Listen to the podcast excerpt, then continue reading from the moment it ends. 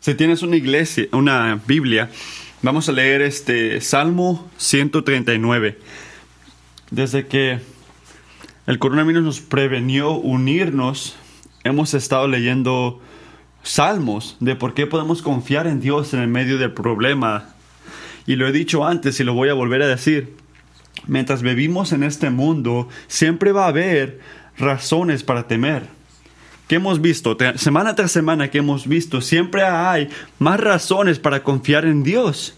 Y si recuerdas nada de este sermón, nada de esta serie, recuerda esto, lo voy a decir una y otra vez para que puedas recordarlo. Siempre hay más razones, mejores razones para confiar en Dios. Y vamos a ver la final esta mañana en Salmo 139.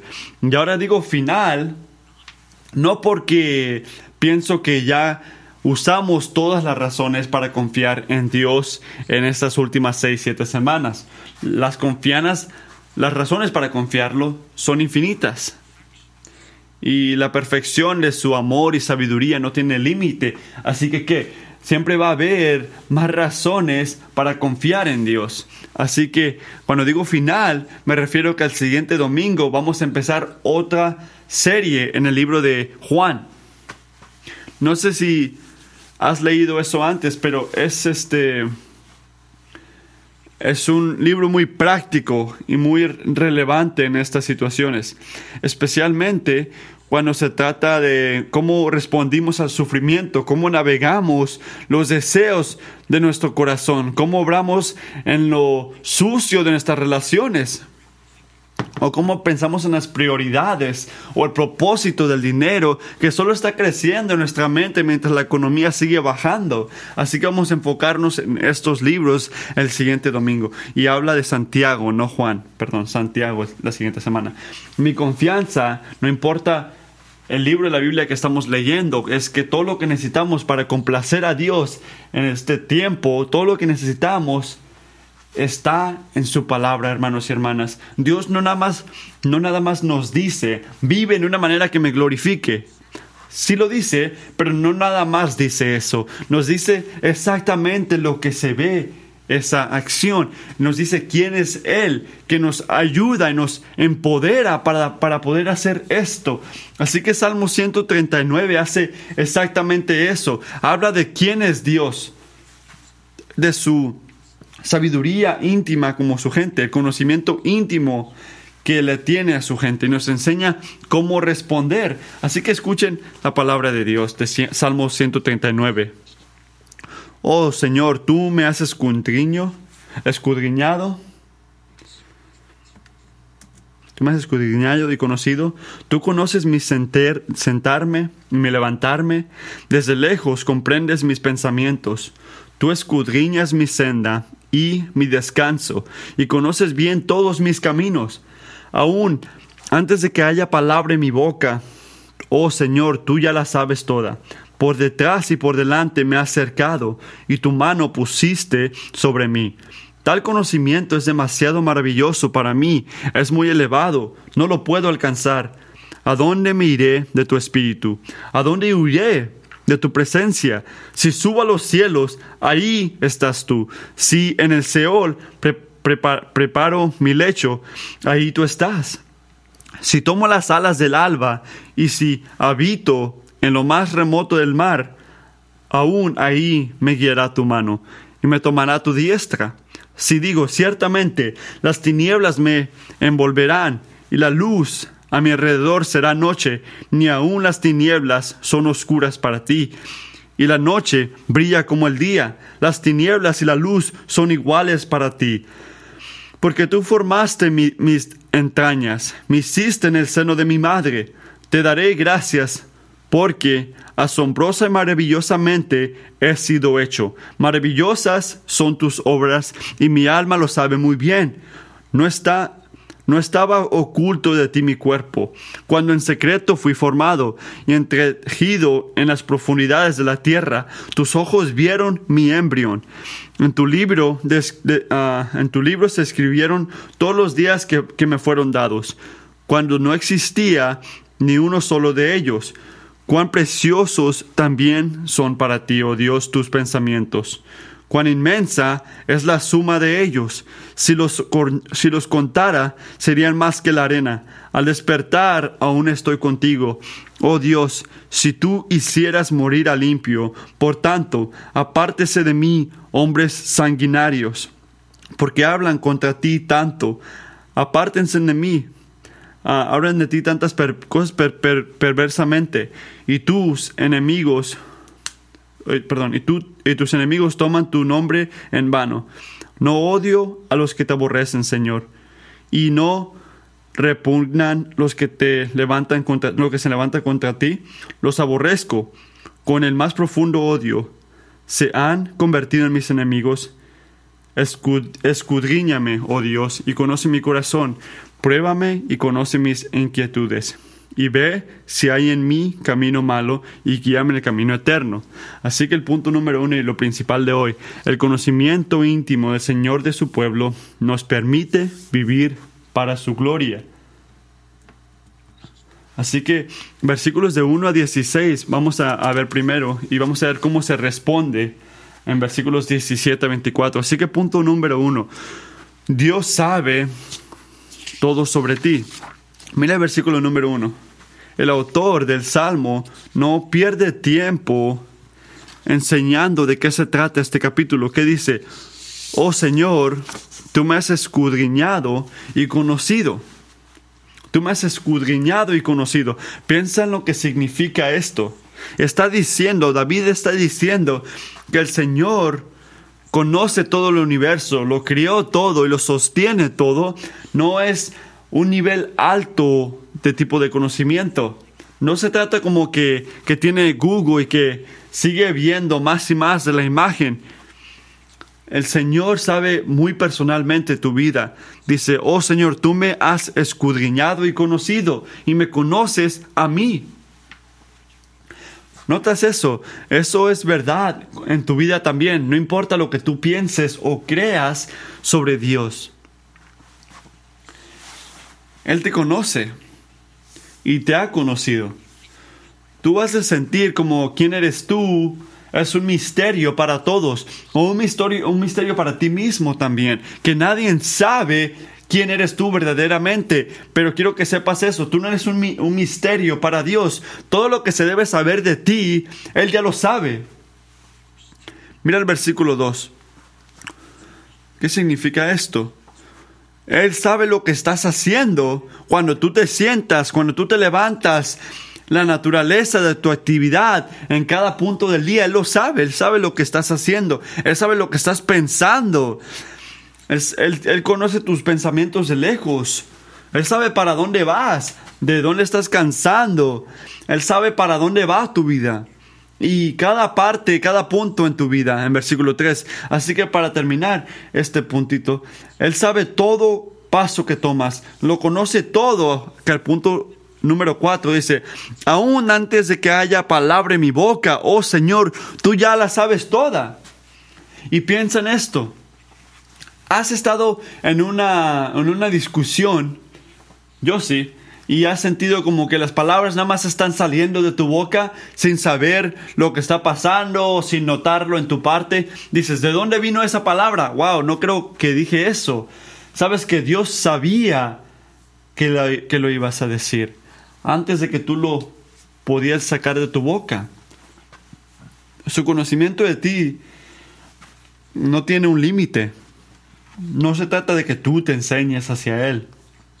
Su conocimiento es eterno, comprensivo. Y David lo reconoció que que está atrapado y está como en celdas del conocimiento de Dios. Y el Señor le puso la mano encima. Y es una foto poderosa, una imagen poderosa. Piensa, si eres un padre, ¿cómo tú cuidas a un hijo? A través de un lugar donde hay muchas personas. Y si no quieres comprar una de esas mochilas que lo hace ver como un chango cuando lo estás jalando, ¿qué haces? pones tu mano sobre ellos, ¿verdad? Para que sepas exactamente dónde están y exactamente lo que estás haciendo en cada momento.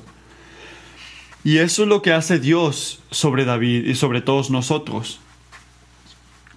debe darte paz. Le daba paz a David, le daba aseguranza. Él sabía que no estaba oculto, él no era invisible. Escucha, él no era desconocido, como alguien que no le importaba a nadie, que, la, que, que esperaba ser explorado y conocido y tener identidad. No, alguien ya lo conocía a él. Alguien ya estaba atento hacia él y no nada más parte de él, todo de él. El Señor, piensa en esto, el Señor ya entendía más de David de lo que David podía entender de sí mismo. Este es el punto del, número, del versículo número 6. Tal conocimiento es demasiado maravilloso para mí, es muy elevado, no lo puedo alcanzar, no está a mi alcance. Así que, ¿qué nos dice el mundo? Nos dice que si quieres buscar este propósito, este, si quieres propósito en tu vida, ¿qué tienes que hacer? Tienes que ver quién eres tú. Tienes que descubrirte a ti mismo para poder convertirte en verdadero tú. Así que tu conocimiento de ti mismo te va a llevar a la alegría si te conoces según a ti mismo. Pero al contrario, ¿qué dice David? Es lo contrario. ¿Notas eso? Él no está diciendo eh, este, que te enfoques en ti mismo o que él se estaba intentando enfocar en sí mismo. Él se está, ah, está maravillado del conocimiento que Dios le tiene a él.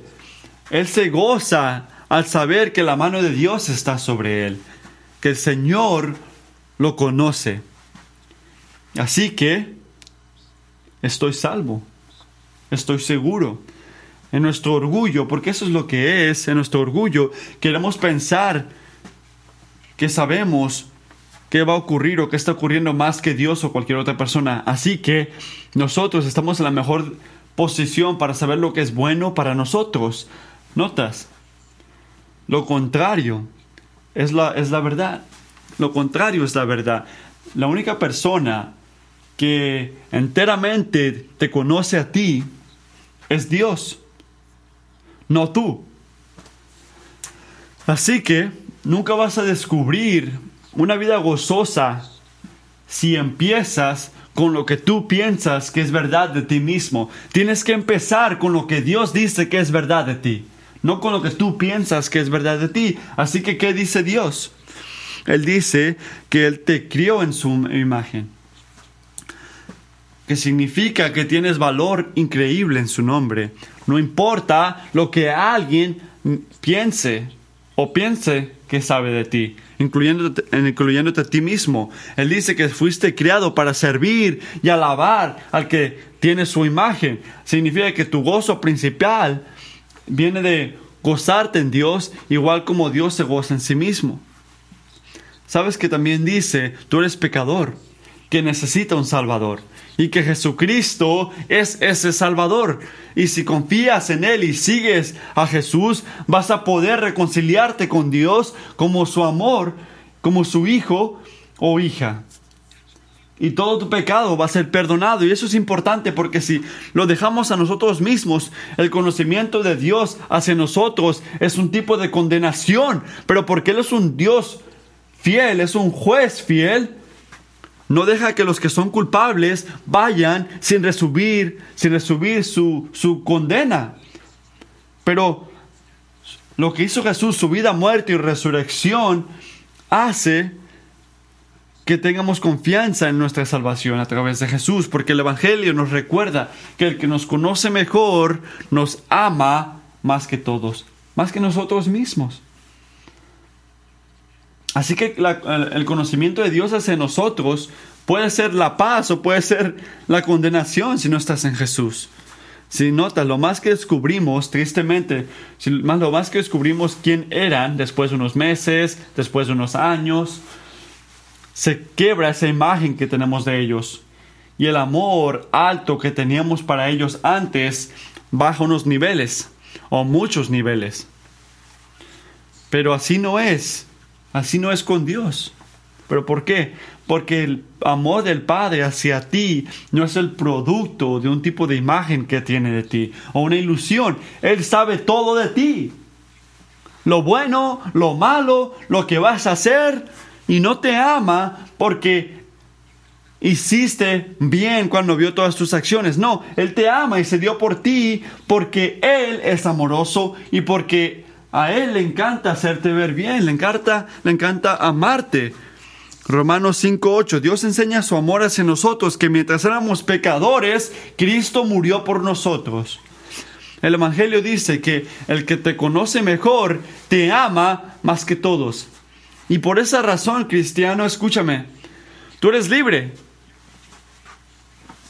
Eres libre de intentar ser un tipo de apariencia o intentar ser un tipo de persona perfecta escondiendo todos tus pecados. ¿Por qué? Porque Dios ya sabe. Y el que te conoce más te ama, porque has estado unido a Él en Cristo Jesús. En Cristo Jesús, el conocimiento perfecto de Dios se convierte en un gozo y no se convierte en un peligro. Y nos enseña que no importa el tiempo que, que no nos vean, o lo triste que te sientas, o invisible que te sientas, para otras personas o para ti mismo, nunca estás oculto del Padre que te ama. Nunca. Ni ahorita, en ningún punto del futuro. Él siempre te ve, te está viendo, te conoce, porque Él está contigo. Punto número dos. Dios siempre está contigo.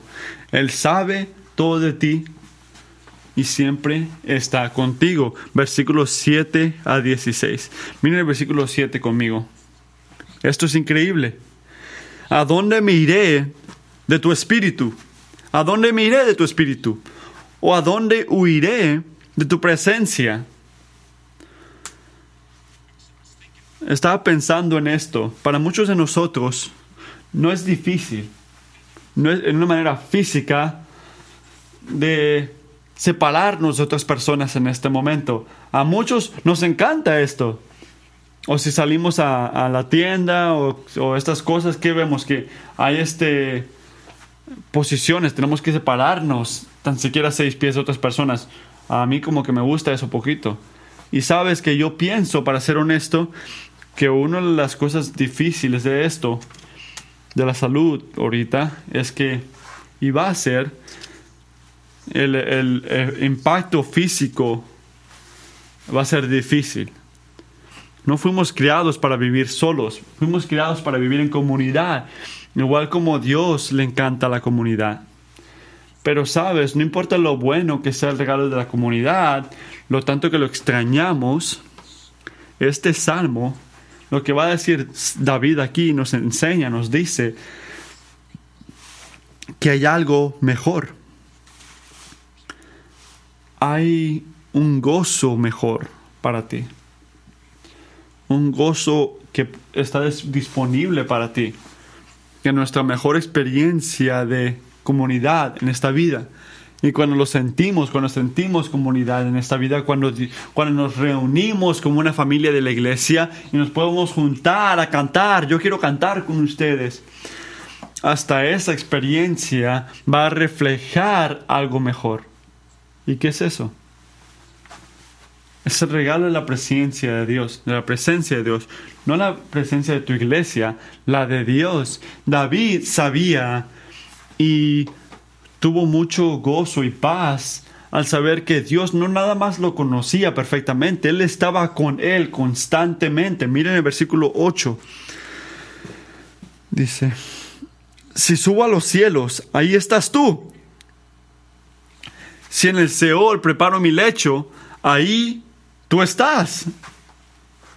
Si tomo las alas del alba y si habito en lo más remoto, del mar, aún ahí me guiaría tu mano. Para abajo, para arriba, este o oeste, tú estás ahí. Nota esa repetición, tú estás ahí, tú estás ahí. Ahí estás tú. No importa dónde estés, no importa lo que esté ocurriendo, no importa lo solo que te sientas de la gente a tu alrededor, nunca estás solo porque Dios está contigo. y Él está contigo. Y mientras digo esto, tenemos que hacer una distinción. Así que piensen cuidadosamente conmigo.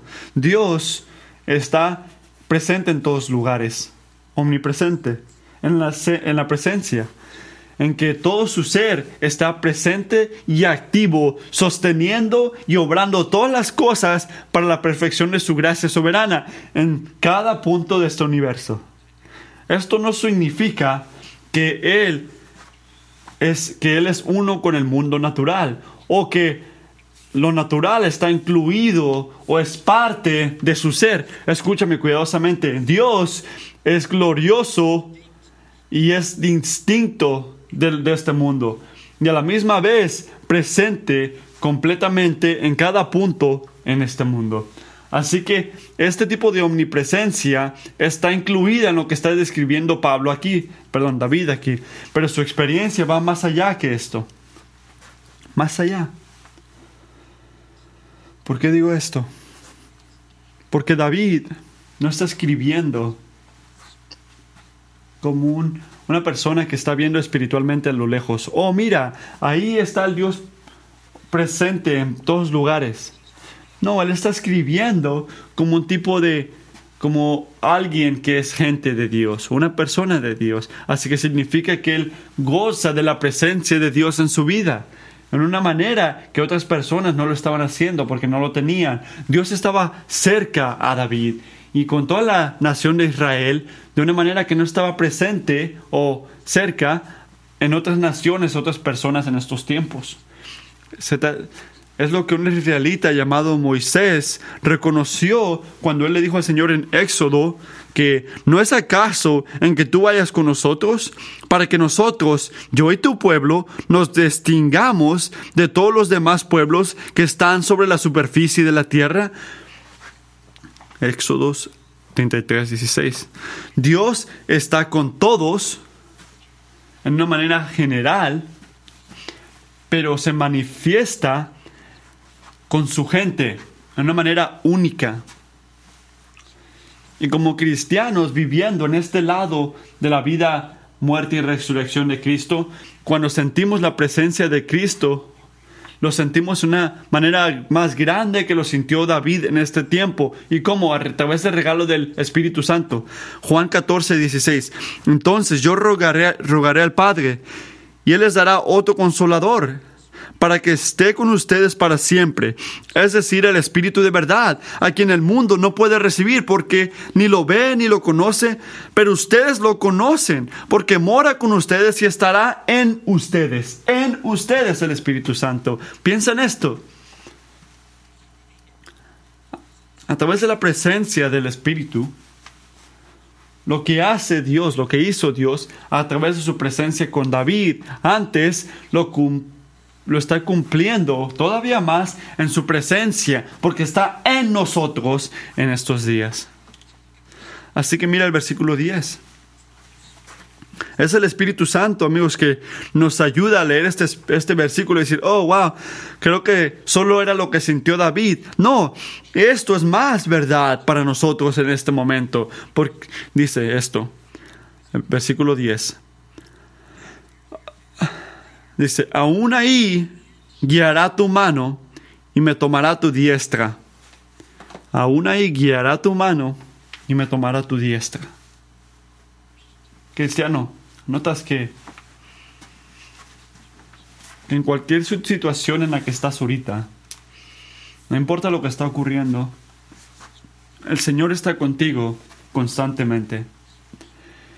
Le importas continuamente. A través del Espíritu, su mano está sobre ti. En una manera que no te puedes imaginar. Igual como estuvo con David, el Espíritu está presente para guiarte. El Espíritu está presente para mantenerte. No hay ninguna mano, ni brazo o poder en este universo más poderoso que Dios. Así que si Él te tiene en sus manos en este momento, es el lugar donde tienes que estar para tener protección y para ser liberado. Traducción, estás bien. Si estás en las manos de Dios, vas a estar bien. Te está manteniendo Dios.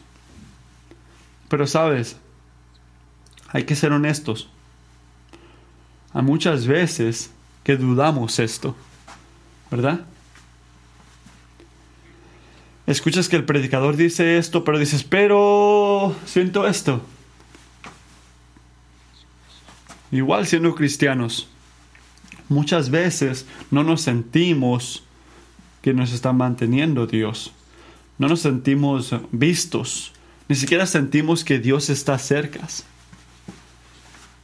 Se siente como el versículo 11, que la oscuridad nos ha tapado y que la luz, el gozo, la, lo alerta a lo espiritual se está evaporando, desapareciendo. La luz se está convirtiendo en noche. Y es lo que sentía David. Y en ese momento, amigo, nosotros necesitamos, hoy necesitamos, necesitamos, las, promesas, las promesas del versículo 12. Ni aún las tinieblas son oscuras para ti. Y la noche brilla como el día. Las tinieblas y la luz son iguales para ti. ¿Has estado en un cuarto dentro de una casa que no tiene ventanas y que todas las luces están apagadas y no hay ningún tipo de luz? Está completamente oscuro. Hay situaciones en nuestras vidas que se sienten así, que todo está oscuro. Situaciones donde no podemos verlo a Dios y se siente como si Él no nos puede ver a nosotros. Pero que dice el versículo 12 que hasta en esas situaciones que son oscuras para nosotros, son transparentemente brillantes para Dios, que a través de tu perspectiva todas las luces están apagadas, pero para Dios todas las luces están prendidas siempre. Así que en tu momento más oscuro, escucha esto, no esperes en tu habilidad de poder ver a Dios. Descansa en su fidelidad de poder verte a ti porque Él siempre está contigo. En los días de David, para ilustrar esto, el, estómago era uno de los lugares más oscuros que se puede imaginar alguien. Yo estoy agradecido por la tecnología y todo esto, pero recuerda esto, David y su familia no tenían ultrasonido. Así que podías saber que un niño estaba ahí, pero no lo podías ver. La vida para un niño, un bebé, perdón, que está en el estómago, no puedes ver. Si miraba a David Patés, él, no sabía, él sentía muy, este, él sentía solo en el estómago de su madre. Pero ¿qué dice Dios? En el versículo 13 a 16, hasta ahí, hasta las entrañas de tu madre, él estaba presente y activo el versículo 13, porque tú formaste mis entrañas, me hiciste en el seno de mi madre. ¿Qué dice esto? Dice que en ningún punto de su vida, del momento que estabas en el estómago de tu madre hasta ahorita, siempre, has sido, siempre has sido visible para Dios. Ni en el estómago de tu madre. Y su, su, su poder sobre tu vida es tan decisivo y tan determinado que Él ordenó que, que todos los días de tu vida, porque tú formaste mis entrañas, me hiciste en el seno de mi madre. Te daré gracias, dice. Así que que es verdad ahorita, en medio de, todo, esto, todo este tiempo solo, separado de todos, que trajo este coronavirus, que ha sido verdad desde el primer día, primer día de tu vida. Algo no ha cambiado. ¿Y qué es esto? No estás solo. Nunca lo, has, nunca lo has estado, nunca lo vas a estar. Dios siempre está contigo, está contigo constantemente y le importas continuamente. Muchos han pasado tiempo en, en las videoimágenes, videollamadas y notas lo más que no más personas que tienen la videollamada, lo más chiquito que se hace tu imagen. Tú no eres una foto imagen, una imagen chiquita a los ojos de Dios. Él sabe todo de ti y siempre está contigo. Y este conocimiento íntimo, que sabe todo de nosotros, siempre está con nosotros, esto nos ayuda a vivir para su gloria. Versículos 1 a 16 nos enseña quién es Dios. Versículos 17 a 24 nos enseña cómo debemos responder. Y quiero concluir con esto. Voy a, voy a decir tres maneras en cómo debemos responder. Cómo debemos responder al conocimiento de Dios. En primer lugar, asómbrate de la grandeza y la gracia de Dios. Asómbrate de la grandeza y la gracia de Dios.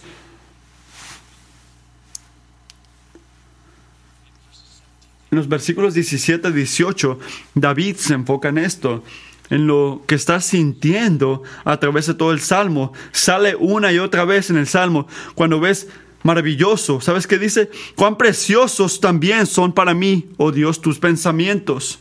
Cuán inmensa es la suma de ellos. Si los contara, sería más que la arena. Y esa es mi parte preferida. Al despertar, aún estoy contigo.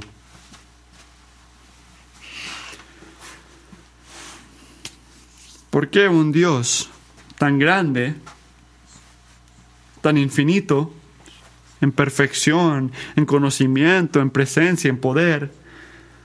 ¿Por qué quiere, por qué quiere ser algo con nosotros? ¿Por qué le importamos contigo o conmigo? ¿Quién somos nosotros comparado a Él? Ni siquiera es como que, ni siquiera jugamos en su liga, no, ni siquiera estamos en el partido no tenemos nada que ver cuando se trata de Él.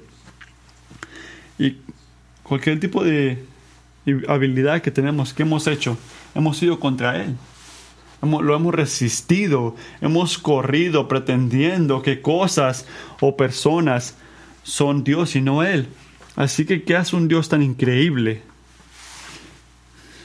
¿Qué harías tú? Él se acerca a nosotros. Ese es el punto de ese salmo. No una, dos, no nada más en tus buenos días, pero día tras día, mañana tras mañana. Yo me despierto, dice David. yo me despierto. ¿Y qué es verdad? Lunes, martes, miércoles, jueves. ¿Qué es verdad para mí? Al despertar, aún estoy contigo. Y leo eso, y no sé si tu corazón dice con David, oh, por Dice, para poder recordar esto, para poder gozarme cada mañana que la realidad de este día no es que el niño está, está gritando, el, el jefe te está gritando, es el Señor que está presente contigo cada día.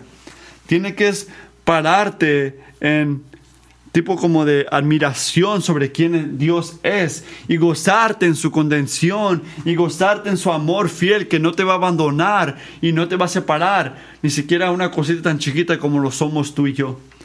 Segundo lugar, clama a Dios para que haga justicia en la tierra. Nuestro conocimiento de Dios, de su omnipresencia, no nada más nos hace pasivos espiritualmente. No es como algo que te cruzas de las manos y échate para atrás. No, nos lleva a orar de la manera que David hizo en el versículo 19 a 22, que dice aquí, oh Dios, si tú, si tú hicieras morir al limpio, por tanto, apartarse de mí. Hombres sanguinarios, sanguinarios, porque hablan contra ti perversamente y tus enemigos toman tu nombre en vano. No odio a, tus, a, los que tú a los que te aborrecen, Señor, y no repugnan los que se levantan contra ti. Dice, los aborrezco con el más profundo odio, se han convertido en mis enemigos. Escudriñame, oh Dios, y conoce mi corazón. Dice, Señor, porque yo estoy para ti, yo estoy contra ellos y voy y no me voy a alinear con ellos. Quiero que tu reino venga, quiero que tu voluntad se haga. Yo quiero para que tu nombre sea exaltado. Así que al lugar de pecar contra ti, quebrando tu ley como si no ves o no, o no sabes, yo, es, yo elijo mantenerme fiel ante ti. Yo quiero alinear las afecciones de mi corazón con lo que tú dices que es bueno y, y no lo que yo pienso. Y voy contra todo lo que va contra ti. Hay que llorar contra, ante Dios esto para que obre justicia en este mundo. En último lugar, pídele al Señor el don del arrepentimiento. Pídele al Señor que te ayude a arrepentirte. En los últimos dos versículos del Salmo, David regresa al principio. Regresa al principio. Escudriñame, oh Dios, y conoce mi corazón. Lo quiero o no, quisiera o no, esto, este eres tú. ¿Qué dice al, final, al final? Escudriñame, oh Dios, y conoce mi corazón. Pruébame. Él quiere que Dios lo haga. Porque cuando David habla de su corazón, él está hablando de la raíz de sus deseos. Y dice, en medio de quién soy yo, yo quiero ser santo. Hazme santo, Padre mío. Enséñame donde no soy como tú. Enséñame donde no estoy viviendo como te honra a ti. Donde estoy pecando. Padre, dame el gozo, el regalo del arrepentimiento. Y ayúdame a poder caminar en lo que es correcto, lo que da vida, lo que es verdad. Padre, toma tu conocimiento íntimo que me tienes a mí y úsalo, enséñamelo para que puedas purificar mi corazón de todo tipo de pecado y malicia. Hazme santo. Al ver la intimidad de Dios, cada uno tiene una opción. Puedes ignorar la realidad y continuar haciendo lo que tú quieras a tu manera y pretender que Dios no ve y que Dios no sabe y que no vas a tener tu condena. O si, es que vas a estar condenado, vas a estar bien. O puedes ser humilde. Humildad, no nada más un día, no en el día que nos unimos para alabar, pero hoy, en este momento, donde sea que estés, puedes ser humilde ante Dios y pedirle que te limpie y que te remolde a su imagen, a su imagen perfecta en Cristo Jesús. Eso es lo que eligió David. Así es como él respondió al conocimiento de Dios, como su gente. Que Dios te ayude a poder hacer lo mismo.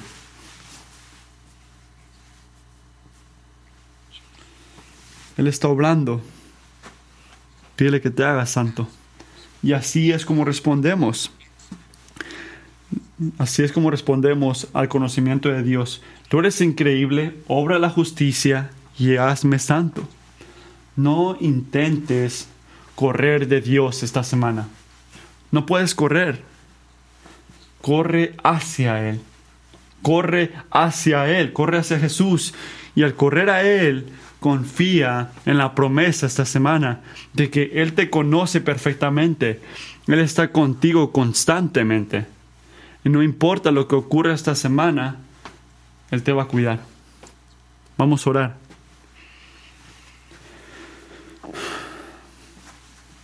Padre, tú eres bueno. Tú eres soberano, tú eres sabio en todas tus maneras. Gracias esta mañana por recordarnos mientras, mientras estamos luchando, mientras estamos solos de una manera física, de la comunidad de tu gente, de poder unirnos para alabarte, Padre.